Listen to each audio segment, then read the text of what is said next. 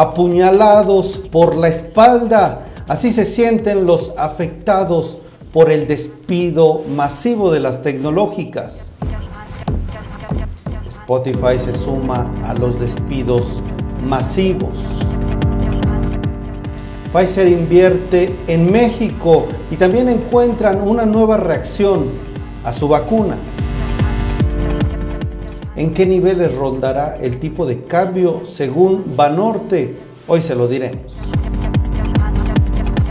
Multan a Bloomberg en Estados Unidos por dar información engañosa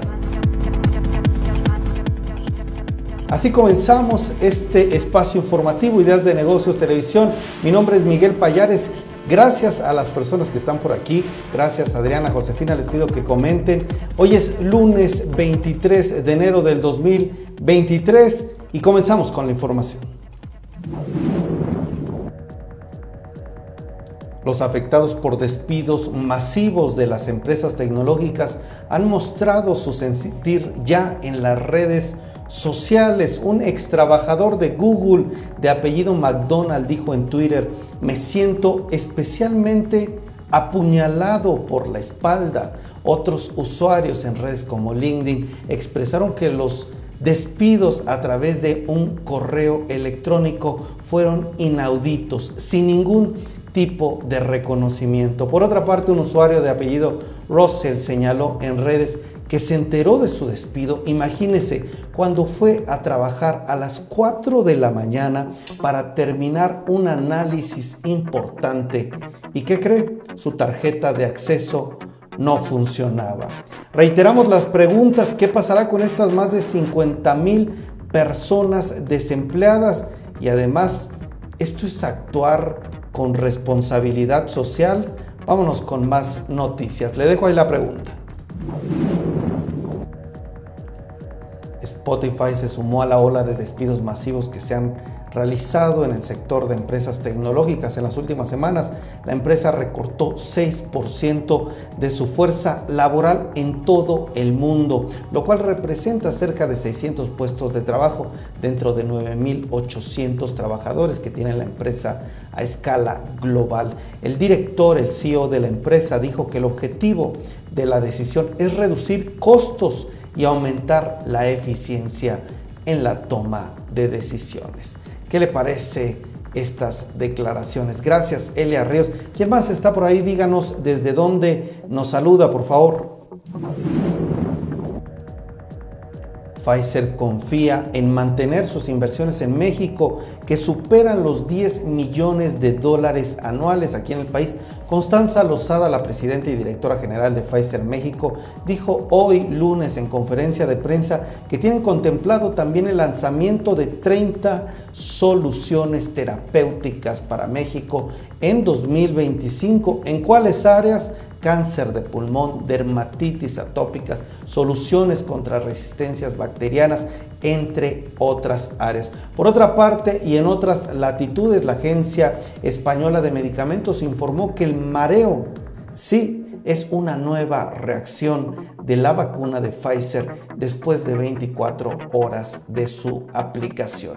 Pues hasta ahí la información de las farmacéuticas. Vámonos ahora con más noticias.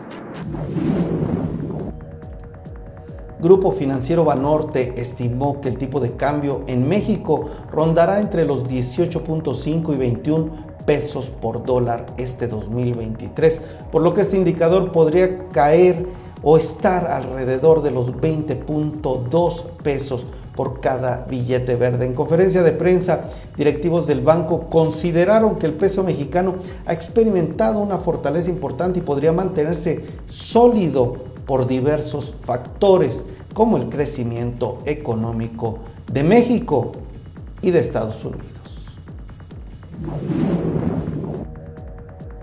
La Comisión de Bolsa y Valores en Estados Unidos multó a la plataforma informativa, la agencia Bloomberg, con 5 millones de dólares. La razón fue proporcionar información falsa en uno de sus servicios que ofrecen datos diarios sobre títulos de renta fija y entidades de servicios financieros. De acuerdo con la comisión, Bloomberg no comunicó a sus suscriptores de cálculos que se basaban solo en una fuente, por ejemplo, en la opinión de un experto, y estos no se adherían a la metodología oficial de la agencia. Y usted, usted sabe que la información es poder y bueno, ahora este gigante es multado allá en Estados Unidos.